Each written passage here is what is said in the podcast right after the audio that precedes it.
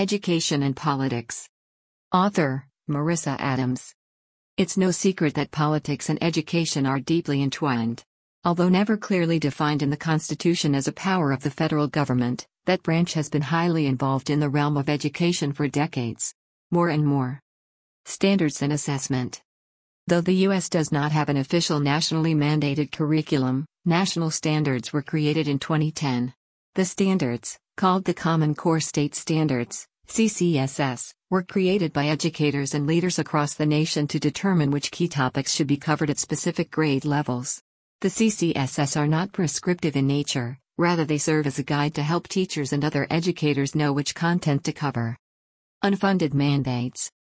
These same standards are then set to be assessed annually. Devised to determine student mastery of the learning standards, how these annual assessments occur are largely up to the states.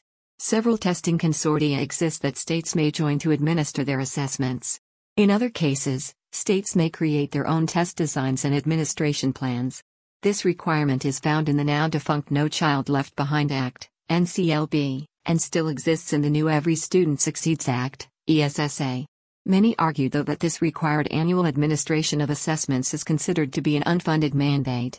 The argument centers around the fact that federal government largely has no power to make these requirements and provides no funding to support them.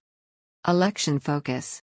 As we move into 2016, it should be interesting to hear how the realm of education continues to paint the political landscape.